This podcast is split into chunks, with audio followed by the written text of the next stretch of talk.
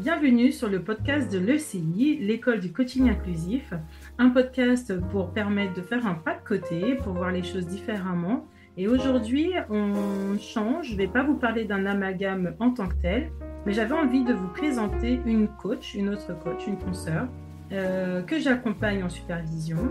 Et l'idée, c'était de pouvoir vous permettre d'être comme des petites souris et de voir les questions qu'en fait on peut se poser en tant que coach. Et l'idée, c'est ici aussi de vous faire découvrir Noélie, que je suis très contente de vous faire découvrir au travers de ce podcast. Donc Noélie Demaegdt, qui est coach professionnelle, elle est certifiée, chose très importante. Elle accompagne les femmes dans leurs choix professionnels. Et Noélie, elle a une vraie spécialisation sur tout ce qui est autour de la quête de sens. Donc merci d'avoir accepté l'invitation, Noélie. Ta boîte s'appelle Bosco Coaching. Et tiens, je vais te poser une première question. Pourquoi le coaching et pourquoi Bosco Coaching et pourquoi le coaching? Ça marche. Déjà, merci beaucoup, Patricia, de me recevoir. Je suis ravie de passer ce moment avec toi. Pourquoi le coaching? Vaste question. C'est une décision qui est intervenue après 5 ans dans la vie professionnelle en tant qu'entrepreneur. J'ai adoré ces années, j'ai une formation de management, mais je sentais qu'il me manquait vraiment une fibre de compréhension de l'humain. J'avais une vraie appétence pour ça, c'est ça qui m'a passionnée en tant que chef d'entreprise, mais il me manquait des méthodes concrètes pour être efficace là-dedans. Donc c'est ça qui m'a tournée vers le coaching. J'ai aussi vécu une expérience en tant que coachée qui m'a énormément aidée. Et ça a été le déclencheur. Je me suis dit, OK, en fait, évidemment, c'est ce métier-là que j'ai envie d'expérimenter. Donc, je me suis formée l'année dernière et je suis en activité, du coup, depuis le début de l'année. OK, et tu ne regrettes pas ton choix? Pas du tout. Et Bosco, que signifie Bosco? Bosco, en fait, c'est un vieux terme français qui signifie chef d'équipage. Mmh. Donc, j'aimais bien la métaphore dans l'univers marin. Mmh. J'aimais bien la métaphore, voilà, du capitaine de son navire qui choisit ses caps, qui est aux commandes et qui subit parfois des éléments qui le bousculent, il est parfois en eau trouble, mais il est aux manettes quoi qu'il arrive, donc j'aimais bien l'image. Non, j'aime bien ta métaphore. et ça conforte aussi dans l'idée, dans ce métier, on a tous une raison très singulière, en fait, de vouloir, en fait, accompagner. Bon, et ben, je me tais, je te donne la parole, donc c'est toi qui as le micro pour poser des questions, et puis voyons voir ce qui sort de tout ça. Ça marche, merci beaucoup. Bah déjà, je voulais aussi commencer en posant la question de ce qui t'a amené au coaching. Donc, je veux bien que tu m'en dises un petit peu sur rapidement ta vie d'avant et puis ce qui t'a amené à transitionner vers cet univers-là. Alors, ma vie d'avant, quand j'ai fait mes études avec un seul objectif, je pense depuis mes 4 ans, c'était d'être prof. Donc, moi, je voulais être enseignante. Je pense, j'ai toujours fait des jeux de mime d'enseignante toute seule dans ma chambre avec des élèves virtuels, très gentils. Et je voulais aussi être médecin, mais en fait, j'avais peur du sang, donc ça s'est vite estompé. Mais j'avais vraiment cette envie de transmettre depuis, je pense, toujours. Donc, j'ai fait toutes mes études comme ça. Et arrivée en 5e année, après le bac, je me suis retrouvée à devoir faire un stage de fin d'études. Donc, au début, c'était parti pour que je m'arrête en licence, pour aller faire l'IUFM. Et puis ensuite, c'était tellement facile la fac. Je me suis dit, je ne vais pas m'arrêter en licence, je vais aller jusqu'à ce qui s'appelait à l'époque la maîtrise. C'est le Master 1 maintenant, et qui me permettait d'aller passer directement à l'agrégation.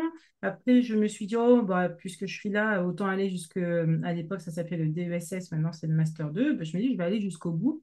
J'aime bien faire les choses jusqu'au bout, donc je suis allée jusqu'au bout et je me dis, bon, de toute façon, ce sera ça de prix. Et là, j'ai fait mon stage de fin d'études dans une société dans le pilotage de la performance. Non, ce n'était pas d'abord le pilotage de performance, c'était le contrôle de gestion. Et j'aime les chiffres. J'aime les chiffres, j'aime toujours les chiffres. Et j'aimais cette logique de comprendre ce qu'il y a derrière, des résultats. Et donc, ça m'a un petit peu détournée je m'étais toujours dit, bah, je pourrais redevenir prof après. Je me fais une expérience et je redeviendrai prof après. Et assez rapidement, en fait, bah, ma carrière a décollé en fait, au niveau du contrôle de gestion. Et assez rapidement, une année après, m'a proposé de devenir manager. Il y avait une personne dans l'équipe. Et ensuite, l'équipe s'est étoffée et je me suis vraiment éclatée. J'avais un peu comme une posture un peu d'intrapreneur. J'étais plutôt libre, plutôt ma créativité, libre dans mon management. J'apprenais sur le tas, il fallait tout créer. Puis intellectuellement, c'était très stimulant. Il y avait une direction aussi qui était très créative et stimulante. Donc, même si j'étais dans les assurances et que j'étais en train de faire de la finance, je me suis retrouvée tous les ans avec un périmètre qui s'étoffait, et puis un poste qui est devenu sur mesure, jusqu'à ce qu'il y ait des changements de direction, changements de cap et tout ce qu'on veut, et que moi j'ai en parallèle une perte de sens. Je revenais à cette envie de vouloir transmettre, enseigner, sauf que financièrement parlant, ce n'était plus possible. Moi, c'est ce que j'ai appelé la prison dorée dans un article, il faudrait que je ressorte. Donc, je me suis retrouvée dans cette fameuse prison dorée avec la conscience que ce que je faisais n'avait plus aucun sens, que je ne servais à rien et que si demain je devais me faire écraser, ben, en fait, mis à part mes fichiers Excel, je ne contribue à rien d'humain en fait. Et parce que bien que j'avais une très belle carrière, très beau salaire, très beau statut, mais pour moi, en fait, ce n'était pas mes marqueurs à moi, mes critères à moi de réalisation personnelle. Donc, le burn-out est arrivé, sévère, longue traversée du désert, très longue. Et c'est là, en fait, que j'ai commencé à faire connaissance avec le coaching parce que je faisais mon MBA en même temps. Tu vois ? D'accord. Et là, on avait un coach, des coachs, et une des coachs m'a dit, bah, ce serait bien que je me fasse coacher pour ma reconversion. Et donc, j'ai démarré un coaching dans ce cadre-là. Et à ce moment-là, il n'était pas question pour moi de devenir coach. Hein. J'ai vraiment étudié plein de pistes. Je voulais ouvrir un restaurant, je voulais faire une société pour les mamans solo. Enfin, j'avais vraiment 5 pistes, dont le coaching, que j'ai vraiment étudié. OK. J'ai regagné confiance en moi. Bon, je passe ces détails, sinon on va y passer trop de temps. Et à la fin, à un moment donné, j'ai comme une certitude que là, maintenant, ce que je veux et ce que je dois faire, c'est du coaching.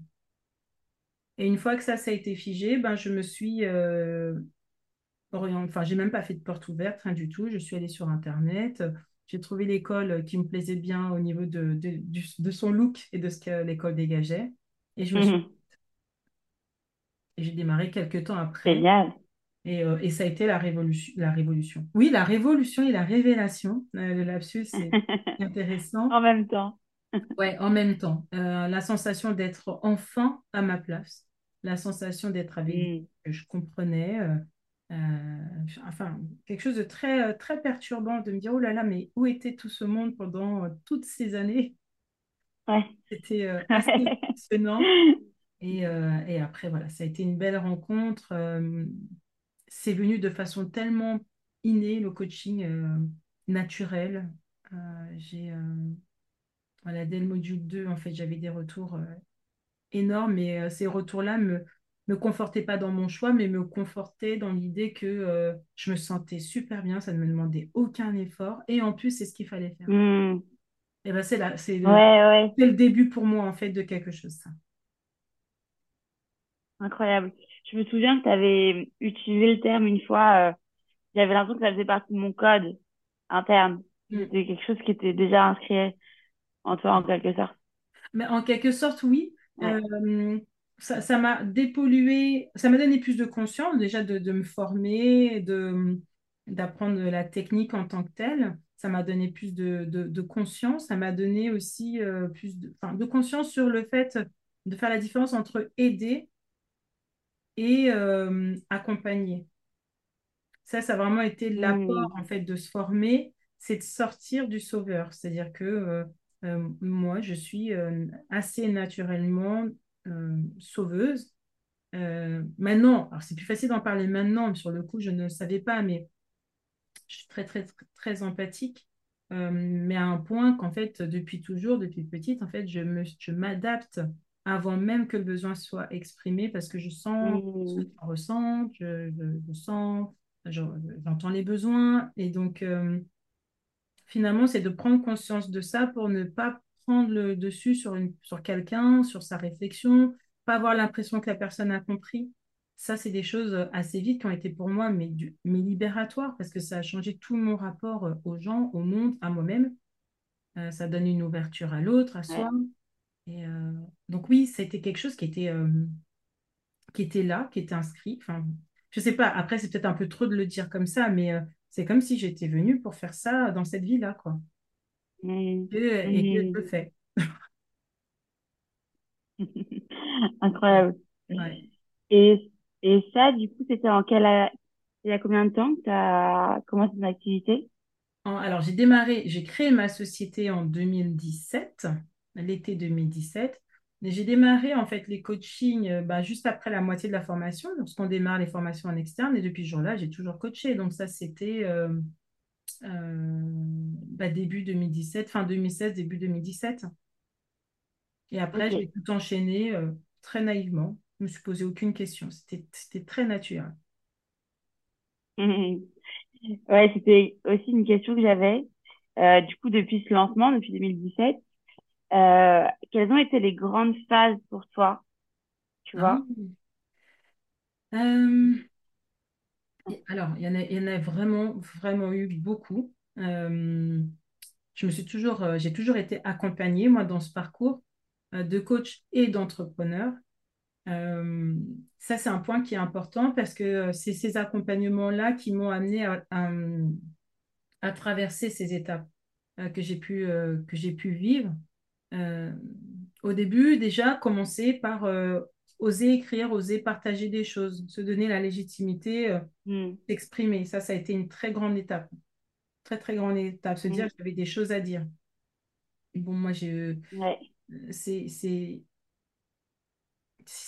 a l'air de rien, mais quand on a pris l'habitude du silence ou de se taire ou de ne pas dire ce qu'on pense exactement parce qu'on sait que ce n'est pas exactement ce qu'il faut dire parce que ce n'est pas ce qui est attendu, que ça pourrait ne pas être compris ou mal interprété. Finalement, quand on a pris cette habitude de se dire « Bon, alors, je vais dire ce que j'ai à dire et je vais mettre ça sur Internet ou même je vais le dire à voix haute », c'est une étape très importante, mais vraiment immense, quoi. Ouais. Donc, c'est une des premières que je vois parce que après tout ce qui est créer la société, faire des coachings, ça n'a pas vraiment été des étapes. Ça a été tellement naturel. Et ensuite, le coach a fait son travail aussi tellement naturellement que je ne considère pas vraiment ça comme des étapes. Après, ça a été de oser créer mon premier parcours de coaching collectif. Ce n'était pas fréquent. En fait, il y a 7 ans, en fait, il n'y avait pas vraiment ces choses-là de coaching collectif. Et moi, comme je voyais que ça n'existait pas vraiment, avec du vrai coaching, pas des trucs sur Internet où les gens sont en autonomie, c'est vraiment coacher un groupe de personnes en présentiel ou en distanciel après. Et donc, ça a été de le créer et d'en parler. Toujours ce truc, hein, d'en parler. Et de faire mon premier parcours Ariane avec une personne qui était ma coach ressource à l'époque, Oda, qui est restée mon amie. Et ça a été une très grosse étape aussi, parce qu'on a les résultats, en fait, les résultats de quelque chose que c'est les premiers résultats de quelque chose qu'on avait créé, qu'on avait imaginé, qu'on a mis en œuvre. Donc ça a été une étape très importante.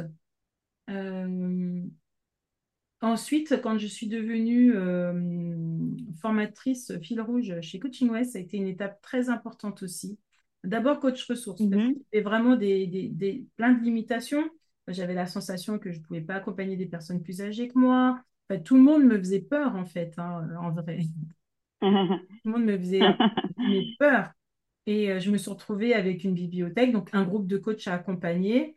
Plus âgés que moi, qui avaient l'air vraiment plus capés au niveau expérience. Enfin, le modèle, en fait, de personnes où je me serais dit, bon, alors là, je vais paraître complètement incapable, nulle et inutile à leurs yeux. Donc ça a été une énorme étape parce que j'ai compris que mon rôle, c'était pas d'être sachante, que mon rôle, en fait, même quand on accompagne des coachs, c'est pas de tout savoir, en fait, c'est d'accompagner.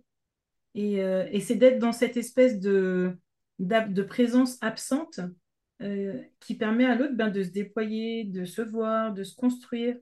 Et que ça, que la personne, elle est, qu'il soit dirigeant, parce qu'il y avait un dirigeant commercial, que la personne soit dirigeant, chef d'entreprise depuis X années ou quoi, ça ne change pas.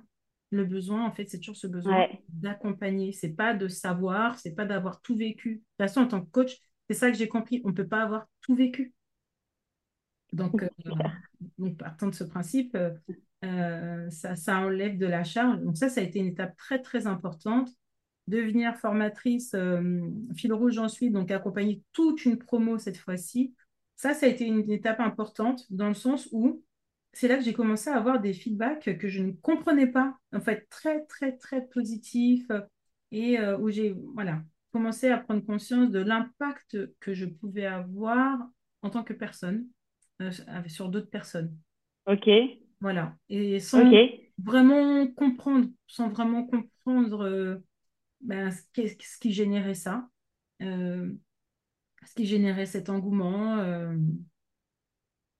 Et petit à petit, en fait, ça a été de se dire, ok, puisque je ne comprends pas, mais là, je suis toujours supervisée quand je raconte ça. Donc, quand... pas intégrer en fait finalement tous ces retours positifs, ça va être de les factualiser, demander aux gens de les factualiser pour pouvoir intégrer, gagner en confiance. Après j'ai commencé à faire des supervisions collectives, des mentorats collectifs au sein de Coaching West, et là j'ai eu la demande d'un groupe, peut-être le deuxième groupe que j'ai eu, d'avoir des supervisions en dehors, de pouvoir continuer à être suivi. D'accord. Et là, ça a été une grosse étape parce que je me suis rendu compte que ça, c'était, mais vraiment, c'était l'éclate pour moi. Ça ne me demandait pas d'effort. Et puis, en plus, je faisais quelque chose qui nourrissait des valeurs profondes sur ma vision du coaching. Parce que moi, j'ai une vision très profonde, en fait, du coaching, avec une approche par des stratégies, avec une place énorme laissée aux émotions, à la qualité de présence, à l'exigence de la conscience de soi, à l'acuité qu'on peut avoir par rapport au vivant. Et en fait, dans les supervisions collectives, ça me permet de ramener les gens dans leur simplicité et dans leur unité. Et donc, j'ai retrouvé cette liberté-là. En fait, c'était énorme. Et là, plus ça va, plus la liberté, elle est là maintenant. Je ne me casse pas la tête. J'assume, en fait, ce truc-là un petit peu que j'ai.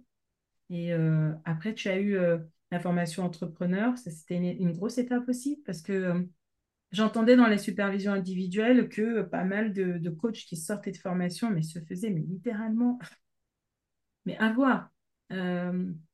Parce qu'ils allaient prendre des gens pour faire leur com ou des gens pour faire leur logo, pour faire leur site, des personnes pour les accompagner sur tel pan de leur activité ou pour faire le business plan. Or, il manque quelque chose de... Je disais à chaque fois, mais en fait, il manque quelque chose de fondamental. C'est la conscience de soi, le sentiment de légitimité, la confiance et la connaissance de qui l'on est, d'où on vient, pourquoi on est là, qu'est-ce qu'on veut faire, avant même d'identifier. C'est ce qui va permettre d'identifier le projet. Et avant même de parler de cible, de quoi. Et donc, du coup, ça a été une grosse étape de créer cette formation de toutes pièces, de créer mon centre de formation. Je suis phobique de l'administratif, mais en fait, là, le jeu envoyait la chandelle. Bien joué. Enfin, j'entendais trop en plus, à des tarifs, mais hallucinants. Et donc, les coachs qui n'ont déjà pas d'argent quand ils se lancent, se retrouvaient à payer 3 000 € d'accompagnement d'entrepreneurs, 1 500 € pour un site web one page, ce qu'ils ne pourront pas maintenir parce qu'on ne les a pas formés. Donc, je voulais faire tout était dedans. Et en fait, c'est une étape importante parce que, encore une fois, c'est un moment où mes valeurs, mes convictions sont à la source d'un produit ou d'une offre, en fait. Et pour moi, ça vient toujours réparer quelque chose, réparer une injustice. Et c'est partie des étapes importantes de mon histoire. Après, il y en a plein. Une grosse, c'est l'écriture du livre. Bien sûr. La publication du livre, ça a été la bagarre avec moi-même. Sur qu'est-ce que tu racontes, c'est complètement nul, mais pour qui tu te prends? Donc la bagarre avec ça, et à un moment donné, les frénétiques, de partager, d'apporter autre chose, d'aller plus loin dans l'analyse. J'ai lu des livres de coaching quand j'étais en formation avec...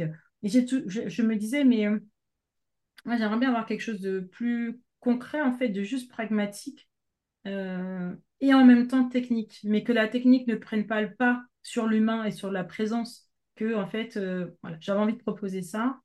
Et ça a été une étape énorme, parce que derrière, tu as des interviews à droite, à gauche. Moi qui suis très dans ma grotte, il a fallu sortir de la grotte, aller sur un plateau télé. C'est quelque chose... Wow. Ça a été des étapes aussi. Ouais, et qui répond à... Ouais, et qui répond à ton envie de transmettre qui date de loin. Bah oui, parce que derrière ça, t'as la création de l'école. L'école du coaching inclusif, parce que là, je voulais aller plus loin. Je voyais qu'on était en train de me resserrer sur le champ de la neurodiversité, me demander à chaque fois, est-ce que tu es spécialiste de la neurodiversité? Déjà, je me dis non, parce qu'en fait, si je réponds oui à cette question, je vais aller à l'encontre de mes valeurs. Puisque moi, mon but, c'est d'aller vers l'inclusion de tous. Mon but, c'est qu'en fait, on banalise la singularité, que la singularité soit banale. Donc, si je me dis spécialiste d'une singularité, je fais moi-même une exclusion. En tout cas, dans mon monde et dans ma considération à moi et dans ce que moi, je voulais apporter dans cette réflexion-là de l'inclusion. Donc, je suis allée plus loin et ça, c'est encore une autre étape, c'est d'assumer cette notion inclusive et de refuser quelque part cet enfermement. C'est facile. Aujourd'hui, en plus, c'est à la mode. Ça aurait été très facile de surfer sur cette vague. De faire des dossiers de presse sur cette vague. Et en fait, comme Patricia, son livre, la neurodiversité. J'ai pas voulu. J'ai pas voulu de ça. Ouais. Donc, mon but, c'est pas... et ça, c'est aussi... ça fait partie des étapes, c'est de réfléchir à qu'est-ce que je veux, en fait. Jusqu'où je veux aller. Après quoi, je cours. Ouais. Vas-y. Ouais, c'est aussi une question que j'avais posée, parce que je me la pose aussi en tant que coach qui se lance. On est indépendant, on vit ce statut d'entrepreneur qui peut être assez solitaire, parce que on est aux manettes de notre activité sans forcément avoir d'effet miroir, parce qu'on n'a pas de collègues ou de boss. Donc ça, c'est génial parce que ça nourrit cette valeur de liberté. Mais à côté de ça, ma question, c'était comment est-ce que tu réussis à prendre du recul sur ton activité pour la piloter justement au mieux? Plusieurs choses. En tant qu'indépendante. La numéro 1, c'est ma supervision. Donc, avec mon superviseur, j'ai toujours ces échanges qui me permettent de prendre du recul, qui me permettent de gagner en confiance et en conscience et en calme. Donc, ça, c'est la première chose. Ensuite, je parle peu avec des pairs parce que je parle peu, même si je parle beaucoup, mais en vrai, je parle peu.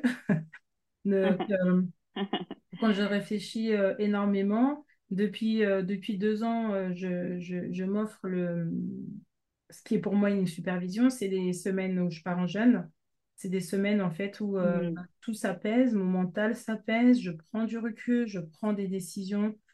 J'ai le temps, puisque mon corps n'est pas occupé à manger, digérer, j'ai mon corps qui est occupé à de quoi j'ai besoin, de quoi j'ai envie. En fait, la réflexion entrepreneuriale repasse par mon besoin de femme, de maman et mon besoin, on va dire, vital. Le rythme, en fait, par exemple, là, j'ai décidé, par exemple, j'ai fait un jeûne la fin août et j'ai décidé de mon rythme, du rythme qui était sain pour moi. Parce que finalement, réussir mathématiquement, c'est pas compliqué. Finalement, c'est pas. Si on fait ce qu'on aime, c'est pas compliqué. Maintenant, réussir dans la durée, être heureux chaque jour, faire la rentrée en étant content de la faire, ça, c'est un luxe. Parce que en fait, l'enjeu, c'est de pas devenir l'esclave de est-ce que je vais avoir assez demain, est-ce que je tiens, est-ce que je tiens pas financièrement. C'est en fait de construire j'ai le mot empire dans la tête, mais c'est pas. Mais oui, c'est construire son petit empire à soi, dans lequel on a un portefeuille d'activités, dans lequel on décide de ce qu'on y met, et pour retrouver une vraie liberté. Donc, il y a ce recul pendant mes jeûnes, il y a ce recul pendant les supervisions, Et en vrai, dans tous les coachings, dans toutes les supervisions individuelles, toutes les supervisions collectives, il y a des moments où on travaille. Et moi, souvent, pour permettre de modéliser, en fait, je travaille avec les coachs. Et c'est ouais. Bah oui, et ça permet en fait de, aussi, c'est des moments où bah, je fais mes propres exercices en me disant, mais il est pas mal ton exercice, parce que moi, j'invente tout le temps. Donc, je me dis, oh, c'est pas mal, tiens, et je fais la réflexion. Mais mine de rien, ça permet de nourrir des échanges humains, d'humain à humain, et non pas de superviseur en haut qui a un avis sans l'avoir vraiment. Voilà, et de coach qui serait un peu plus bas et qui ont besoin d'un savoir. Mais ça permet de se remettre d'humain à humain parce que bah, toi, tu es en lancement. Moi, je ne suis pas en lanceur. Mais en vérité, on est tout le temps en lancement. Parce qu'on est tout le temps dans l'évolution de quelque chose. On a tout le temps des nouveaux projets. On a tout le temps de nouvelles ambitions. Donc, en fait, on est toujours tout le temps au même niveau avec les mêmes questionnements. Ce qui change, c'est l'habitude que j'ai de me poser des questions. Ça. Tu vois, je n'ai pas des questions différentes. Par contre, j'ai une certaine habitude de ces questions. Donc, en fait, je vais être moins en prise aux émotions liées au fait qu'il y ait ces questions. Je vais avoir beaucoup plus de recul parce que j'ai l'habitude que ces questions-là reviennent par périodicité ou par cycle de vie entrepreneurial. Et au début, quand j'en avais pas l'habitude, je partais du principe... Enfin, ça me fait penser un peu des fois quand des coachs se lancent et ont envie, en fait, de faire des coachings un peu parfaits, entre guillemets. Des coachings performants, des coachings à déclic. Mais souvent, cette notion de performance, elle est... En fait, elle est basée sur quelque chose pour moi qui est peu valable, c'est-à-dire la satisfaction du client. Moi, je dis toujours, un client, quoi qu'il arrive, il est satisfait. On passe 1 heure de qualité avec quelqu'un, la personne est satisfaite, puisqu'en plus, elle ne connaît pas notre métier. Plus le coaching, tout le monde pense que personne ne connaît. Donc, la personne qui est sympathique, avec une belle oreille, fera quelque chose dont la personne est contente. Moi, assez rapidement, ce que j'ai fait, c'est vraiment m'employer, surtout au début, à faire du coaching. Mais moi, dans ce que j'avais compris, il y avait cette notion de présence très importante, de rebondir sur ce que la personne apporte, d'essayer de comprendre son mode de pensée. Son mode de pensée, c'était vraiment ma focale. Comment est-ce que la personne est câblée? Et en fait, je ne me suis attachée qu'à ça. Je ne me suis pas demandé, est-ce que je suis performante? Par contre, je me suis demandé, est-ce qu'il y a un avant et un après l'intervention? C'est tout ce qui m'intéresse. Après, si l'avant-après, il fait en termes de distance 1 centimètre et que la personne est contente, ça me va. Parce que peut-être que ça ressemble à 1 centimètre. Pour moi, c'est 20 km pour la personne. Ah. Tu vois, j'ai cette prise de recul. En fait, j'ai ce cerveau qui est vraiment, des fois, un peu embêtant, mais qui est très, très pragmatique. Ah. Donc ça, c'est quelque chose qui me permet de prendre du recul. Et après, j'ai mon corps avec lequel je n'étais pas en bisbise au début. J'avais l'impression qu'il me trahissait, qu'il me lâchait. En fait, j'ai compris qu'en fait, c'est un allié de choix pour savoir si c'est OK pour moi, si ce que je fais va au bon rythme, si c'est les bonnes décisions, si je suis avec les bonnes personnes. Ça, c'est très important. Ouais, OK. Donc, tu as appris à l'écouter, à l'intégrer dans ta... Bah, de plus en plus. Je ne vais pas dire parce que, tu vois, encore hier, de plus en plus, j'ai appris à le considérer déjà, à prendre conscience qu'il était là. Donc, ça fait à peine 3 ans. Et donc, ça, c'est une grande étape aussi dans ma vie. Apprendre à considérer qu'il est là et puis... Et aujourd'hui, considérer qu'en fait, mon corps n'a pas besoin de ma tête pour faire 1 milliard de choses, hein, qu'il fait sa vie tout seul et qu'il a des informations de très, très grande qualité. Donc, pour moi, en tant qu'être humain, mais pour moi, en tant que coach aussi, pour moi, en tant qu'entrepreneur, en tant que maman, enfin... Et je pense que j'en suis qu'au début de cette découverte, en fait.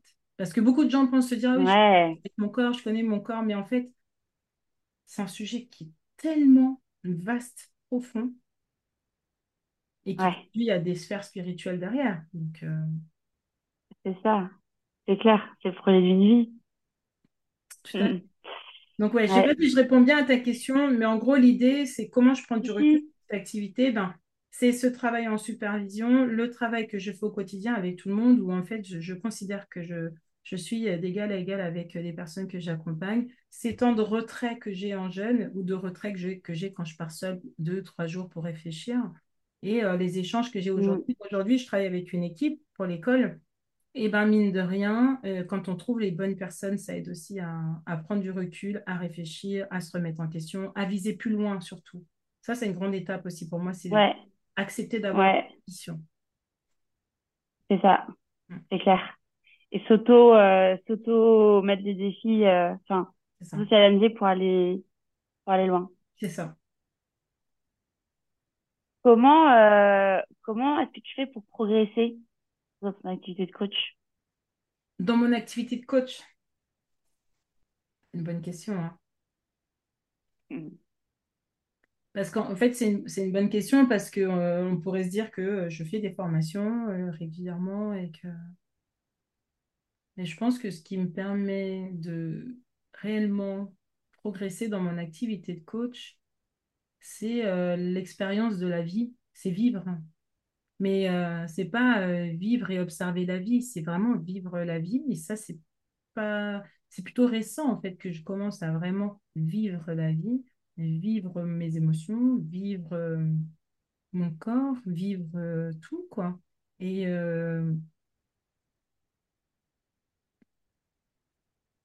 moi, j'ai une dimension très, très, très spirituelle aussi. Et il me semble que plus je me connecte à cette part de moi, plus je progresse en tant qu'être humain, en fait, j'ai l'impression. Et plus ça me rend sensible.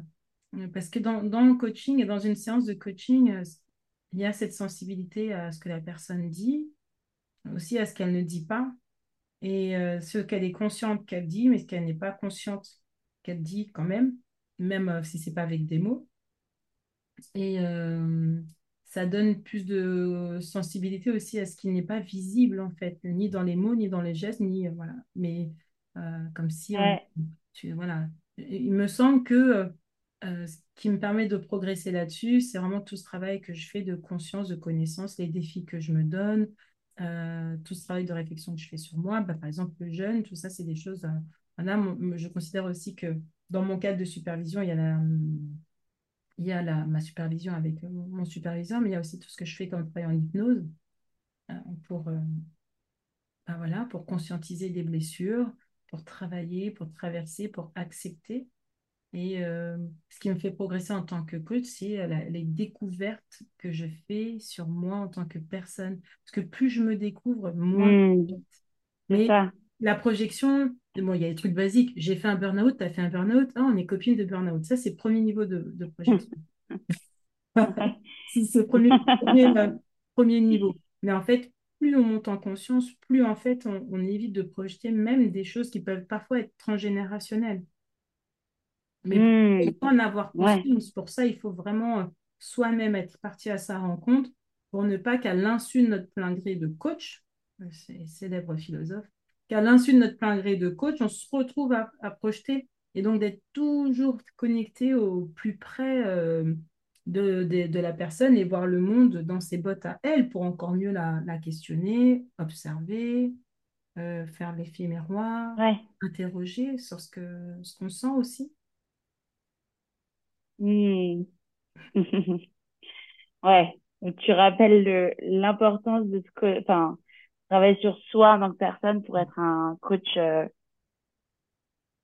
la hauteur. Oui, parce qu'après j'ai fait une formation MBTI, mais ça n'a pas amélioré ma compétence de coach. Par contre, ça m'a permis, encore une fois, d'apprendre des choses sur moi. Plus que sur ma façon de coacher ou de questionner. Ça m'a ouvert les yeux sur certaines choses. Qu'est-ce que j'ai fait comme formation ? Coaching scolaire aussi, c'est quelque chose qui m'a pas forcément appris à coacher des jeunes parce que je coachais déjà des jeunes avant, mais par contre, qui m'a appris des choses sur moi, sur mon enfance, sur certaines choses, que la façon dont j'ai encodé certaines choses. Donc, je pourrais dire que les formations... ce n'est pas les formations qui ont développé ma technique. La technique, je l'ai eue dans la première formation que j'ai eue de coaching, les prix du coaching. Ensuite, ce qui fait que tu... Qu'est-ce que ça allait dire ? Je me demandais si tu trouvais que ça te suffisait et que techniquement tu avais un bagage. Le bagage, il est énorme. Donc, en fait, derrière, de là à être capable de donner sa puissance à chaque élément des outils qui sont vus dans la première formation, il faut déjà beaucoup, beaucoup de temps. Après, j'ai fait une formation en PNL. J'utilise quasiment en tant que tel. Maintenant, j'ai intégré quelques éléments que je trouve intéressants dans le questionnement. Voilà. Ouais. Donc, qu'est-ce qui me fait progresser en tant que coach? C'est vraiment cette rencontre que je fais jour après jour avec moi-même.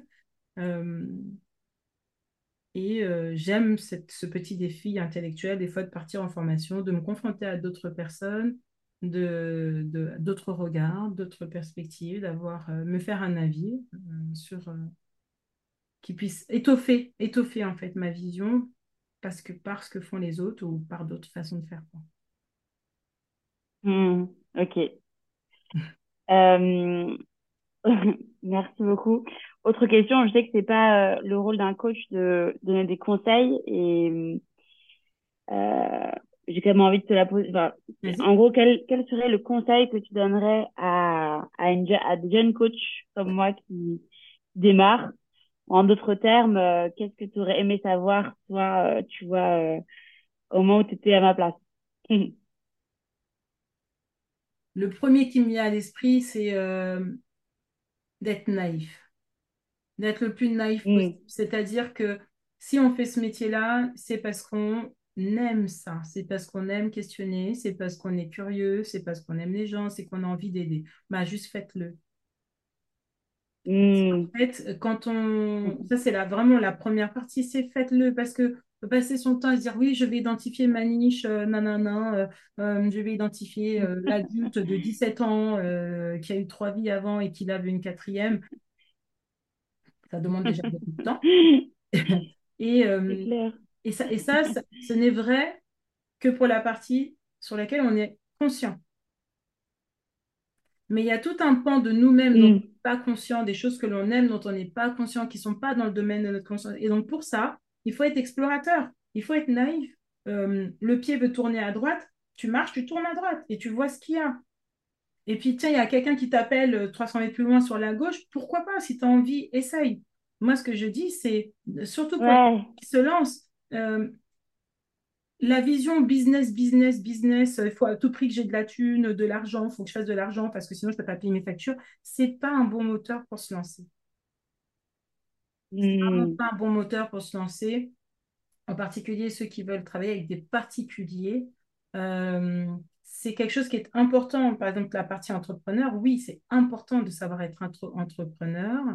Par contre, pour être coach, en tant que coach, se faire connaître, on est sur un métier de recommandation, donc un coach qui fonctionne est un coach qu'on recommande. Donc du coup, pour moi, ça veut dire qu'il faut être tout le temps sur une zone qui nous éclate, avec des gens qui nous intéressent, avec qui c'est facile. C'est moi être dans le défi de coacher des gens où on n'est pas forcément intéressé par la problématique. Il y a quelque chose qui nous intrigue, go, on y va, et puis on verra bien ce que ça donne. Et puis on peut pas être parfait tout le temps. Faut, si jamais on attend d'être parfait pour se lancer ou d'être suffisamment légitime pour se lancer, non. Moi, je considère que à partir du moment où j'ai envie de le faire, ça me rend déjà légitime. C'est ça. L'envie comme base. Pendant la formation, on nous avait dit il y a 2 moteurs, il y a soit le plaisir, soit la peur. Et je trouve que, moi, ça m'a énormément aidée dans ma façon d'apprendre les choses, parce que maintenant, c'est ça, je me pose la question avant, est-ce que c'est le plaisir qui me guide, est-ce que c'est la peur, et je vois vraiment la différence.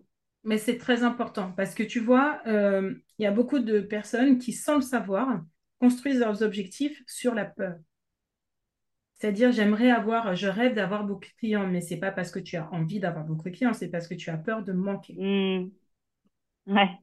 Et en fait, ça, c'est un objectif qui va être construit par la peur. Et ce que je vois et que j'ai déjà vu et revu, c'est qu'une fois que la personne a des clients, parce qu'avoir des clients, si tu travailles bien, tu les auras.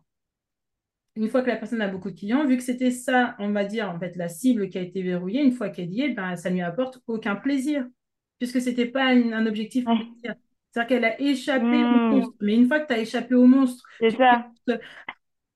et puis tu t'essouffles et tu dis « Oh, je l'ai échappé belle !» Mais tu ne te dis pas « Oh, trop bien, je me suis éclatée.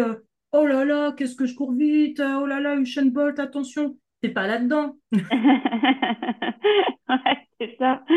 Donc, en fait, c'est juste dans l'évitement d'autres choses. Mais... C'est ça. Donc déjà, quand on se lance, on se crée on veut se faire des objectifs. Très bien, mais faites des objectifs sur ce dont vous avez envie, ce à quoi vous voulez contribuer, la femme ou l'homme que vous voulez être demain.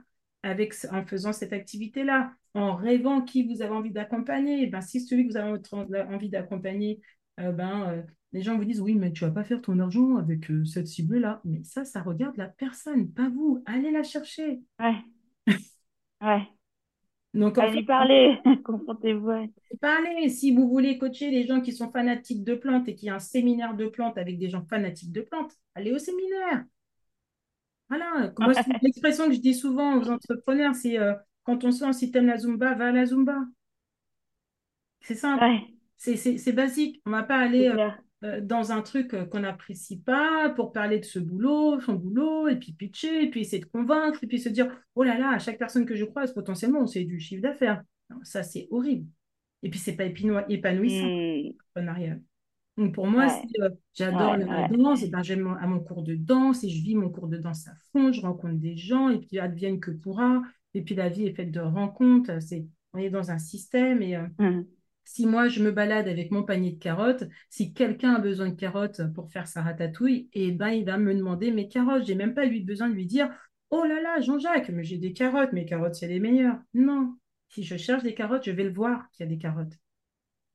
Et ça, c'est vraiment, soyez naïfs, vivez les choses, soyez entiers, soyez honnêtes, sincères dans la démarche envers vous-même et donc envers l'autre. Et après, pour tous ceux qui n'étaient pas entrepreneurs avant, le deuxième conseil, c'est de se faire accompagner en entrepreneuriat. Mais pas pour construire un plan ou un plan marketing. C'est se faire accompagner pour devenir entrepreneur, se sentir légitime, rentrer dans la phase où je ne peux pas ne pas faire ce projet. Mais évidemment que ça peut être que moi qui tiens ce projet-là pour tel et tel type de personne, pour telle raison. Ça, cette conviction-là, ça permet de passer toutes les, tu sais, les hauts et les bas de doute, de « Oh là là, mais qu'est-ce que je fais ?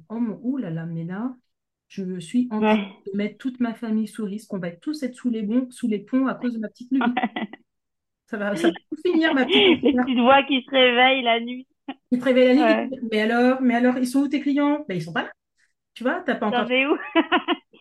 2 mois après t'être lancé, mais alors t'en es où ? Et puis t'as tout le monde à l'extérieur qui te fait ça. Donc si t'as pas été renforcé au début d'une vraie conviction, d'une vraie légitimité, tu sais exactement ce que c'est qu'être entrepreneur. Et qu'être entrepreneur, c'est pas semer une graine de tomate lundi et avoir sa salade grecque le vendredi quand t'es consciente. Enfin, du coup, tu gères mieux tout ça. Tu gères mieux les hauts et les bas. Si parce que ça va peut-être, il pleut ou il fait trop chaud, tu sais que ça aura un impact sur ta récolte, c'est OK, c'est la vie, c'est comme ça. Ça ne t'empêchera pas d'avoir quelqu'un à un autre moment. Au moment où les tomates... Un vrai état d'esprit à... L'impatience d'entrepreneur.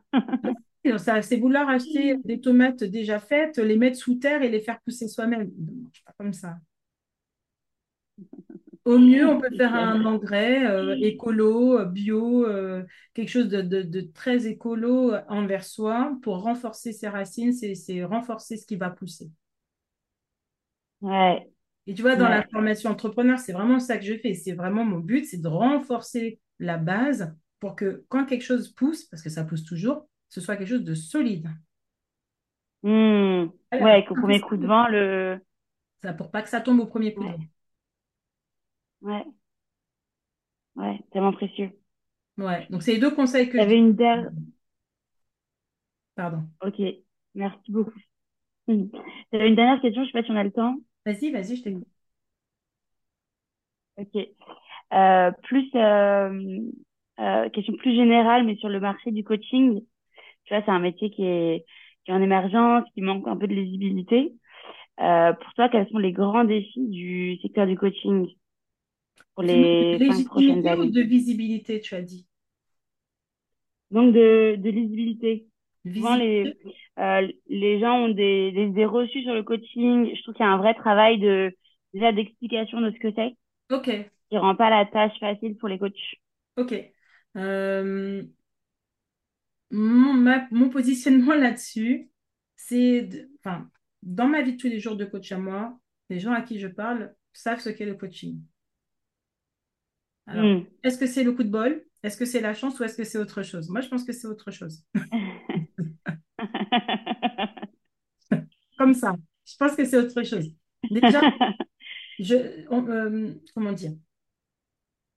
C'est un métier que moi, personnellement, je trouve extraordinaire, que je trouve puissant, que je trouve technique, que je trouve intellectuellement stimulant, que je trouve profondément humain. Donc déjà, moi, j'ai une considération profonde pour le métier que j'exerce et la façon dont je l'exerce.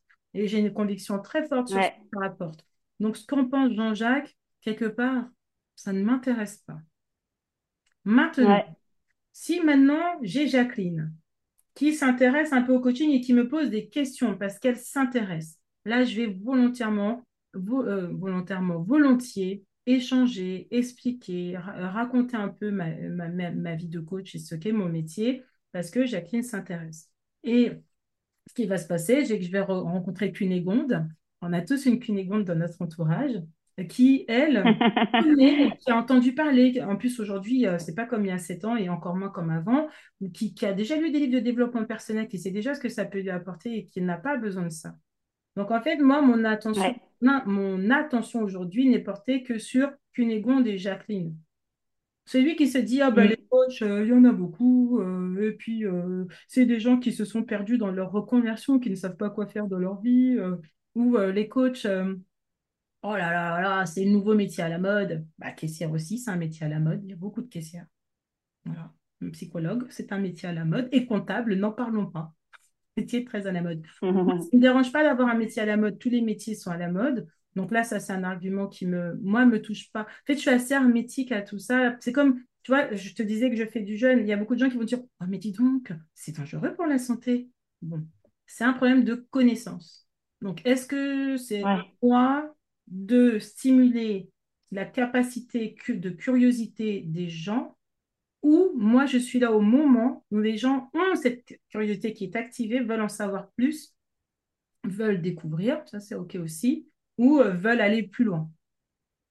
Alors, moi, je considère que je me fatigue pas forcément avec les personnes qui ne sont pas dans la curiosité. Ce n'est pas à moi de stimuler la curiosité de chacun sur sa propre vie, sur son développement. Pareil en entreprise, je ne vais pas aller passer 25 ans à convaincre une entreprise qu'il lui faut du coaching. L'entreprise avec qui je travaille, c'est eux qui sont venus parce qu'ils avaient un besoin et non seulement un besoin, mais ils ont identifié que mon style, en fait, ça pouvait être le bon pour accompagner parce qu'en plus, j'ai mon petit style, voilà. Donc, tu vois, je n'ai pas cette problématique. Beaucoup de coachs se plaignent de ça. Si jamais je suis un éléphant et que je m'évertue à chercher un appartement, je vais toujours dire, mais les agents immobiliers ne connaissent pas bien mes besoins. Mais en même temps, qu'est-ce que je suis fou là? Dans la savane, je t'assure que tu seras plus à l'aise, que les copains ils vont te comprendre, que tu vas rencontrer d'autres types d'animaux, que tu vas apprendre beaucoup d'eux. Mais finalement, si tu vas habiter dans une ville, dans un appartement, même si c'est une villa, ça ne va toujours pas le faire. Pragmatique. Pragmatique. Ok. Voilà. Non, en gros, non. Mais en fait, vraiment, pour être sérieuse, aujourd'hui, en 2023, il y a vraiment beaucoup de gens qui savent exactement ce qu'est le coaching, en quoi c'est intéressant, ce que ça apporte. Donc, soit on veut passer son temps à expliquer le coaching et essayer de convaincre ceux qui ne peuvent pas être convaincus. Et ça, pour moi, Patricia, c'est une perte de temps. Ou alors, on communique pour ceux qui sont dans cette curiosité, cette ouverture, cette découverte. Et là, on n'a plus besoin de convaincre, on est dans l'échange. Ouais, deux personnes qui sont déjà dans la bonne démarche. Enfin, dans la démarche. Ouais, je ne sais pas si c'est la bonne.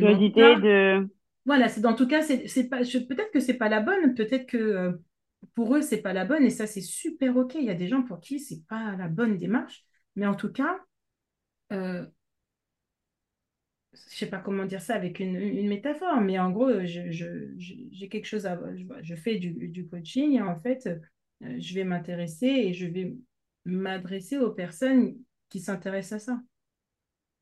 Est-ce que c'est la bonne démarche dans la vie de quelqu'un? Ma conviction dans mon monde et mes paradigmes à moi disent oui, mais pour d'autres, non. Et ils ont raison, et ils ont toujours raison. Tout le monde a raison. Ouais. Mais il y a des gens qui ont raison et qui cherchent l'ouverture d'esprit. Il y a des gens qui ont raison et ils ont raison, point final. Les autres n'ont pas raison. Point.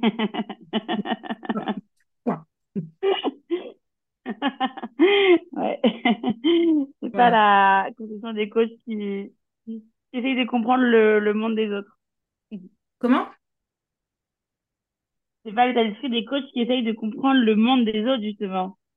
Oui, c'est bien hein, qu'on cherche à comprendre le monde des autres. Après, on ne peut pas se...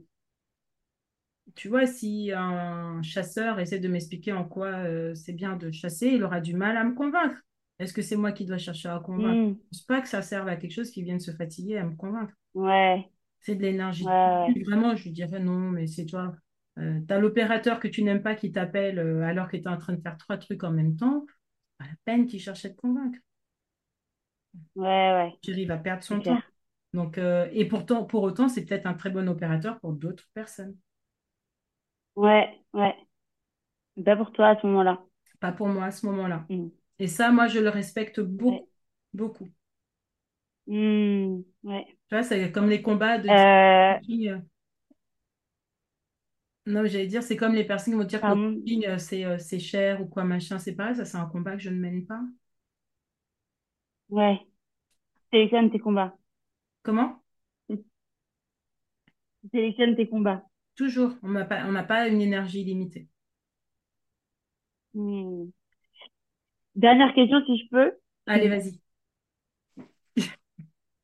À la fin de ta carrière, à quoi est-ce que tu considéreras que tu as réussi? Le calme. Le calme puissant, le calme serein dans mon corps. Vraiment le grand calme et un calme qui se communique en fait. Donc la transmission, que je sois capable de transmettre du calme. Pour rendre les gens bien... Tu auras le dernier mot. Comment ? Mon corps qui aura le dernier mot. Ouais. Oui, parce que ça permettrait aux gens d'avoir plus de discernement, plus de conscience d'eux-mêmes, plus d'amour de soi. Si tu es dans le calme, tu es dans l'acceptation de qui tu es, dans l'amour de qui tu es dans une ouverture à l'autre, tu es dans la conscience de toi et donc de l'autre, dans la prise de décision. Si tu es calme et que tu es chef d'entreprise, c'est extraordinaire pour développer une vision stratégique, pour innover, pour être à l'affût de ce qui existe, des innovations et t'ajuster pour communiquer. Le calme, c'est un pouvoir extraordinaire.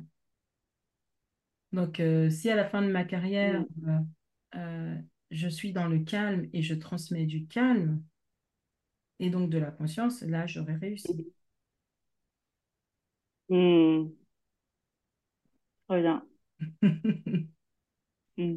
C'est marrant parce que du coup je m'étonne moi-même de mes réponses vu qu'on n'a pas préparé les questions en amont et donc du coup je donne des réponses à moi aussi. Parfait, merci beaucoup pour toutes tes réponses en tout cas. Je t'en prie. Non, c'est toujours hyper inspirant et je trouve que ça donne du champ de discuter avec des coachs qui ont plus d'années d'expérience que nous. Et après, évidemment, on a tous nos couleurs et nos moteurs profonds. Donc, merci beaucoup parce que ça me nourrit de connaître les tiens et de voir comment ils se manifestent. Et ça me donne encore plus envie de trouver, d'avancer dans mon aventure à moi qui aura aussi plein de phases et qui va m'apprendre et qui va, comme tu disais, me permettre de vivre la vie de l'intérieur, à 100%. Je te souhaite vraiment, et tu vois, si demain, tu vois déjà, t'entendre dire que tu veux vivre ta vie, pour moi, c'est une réalisation en soi. Parce que si tu t'autorises ça veut dire que les gens que tu vas côtoyer vont sentir ça. Et petit à petit s'autoriser. Et en fait, ça, c'est. Moi, je trouve ça assez extraordinaire. Bon, on arrive au bout, Noélie. Merci beaucoup pour ces questions parce que, comme je disais, finalement, c'était un temps de réflexion aussi pour moi et de verbalisation aussi pour moi parce que je suis dans une évolution continue et je suis ravie d'avoir pu répondre à tes questions et si ça a pu t'apporter. Et puis, à ceux qui nous écoutent, n'hésitez pas à nous faire des commentaires ou à nous faire des retours ou même à contacter Noélie parce que ce sera intéressant de pouvoir poursuivre les échanges. Et si vous avez d'autres questions, envoyez-les moi et je pourrai répondre soit sur Instagram, c'est là où je suis la plus, on va dire, spontanée dans les réponses, ou sur LinkedIn, il n'y a aucun souci. En tout cas, je suis super ouverte à échanger avec vous, à être en présence avec tout le monde. Et encore une fois, merci beaucoup, Noélie. Je te laisse le mot de la fin. Merci à toi, Patricia. Merci, Patricia. Et courage et bonne aventure à tous les coachs qui se lancent aussi. Ouais, une chouette aventure à tous les coachs. Et c'était Amalgame, le podcast de l'ECI. Vous allez retrouver également les trois autres voix du podcast avec Marianne, Aime-toi et avec Claudia sur l'Odyssée et les partages sincères de Christelle sur De Cœur à Cœur. Donc, n'hésitez pas à écouter les autres podcasts et à nous faire vos retours. À bientôt!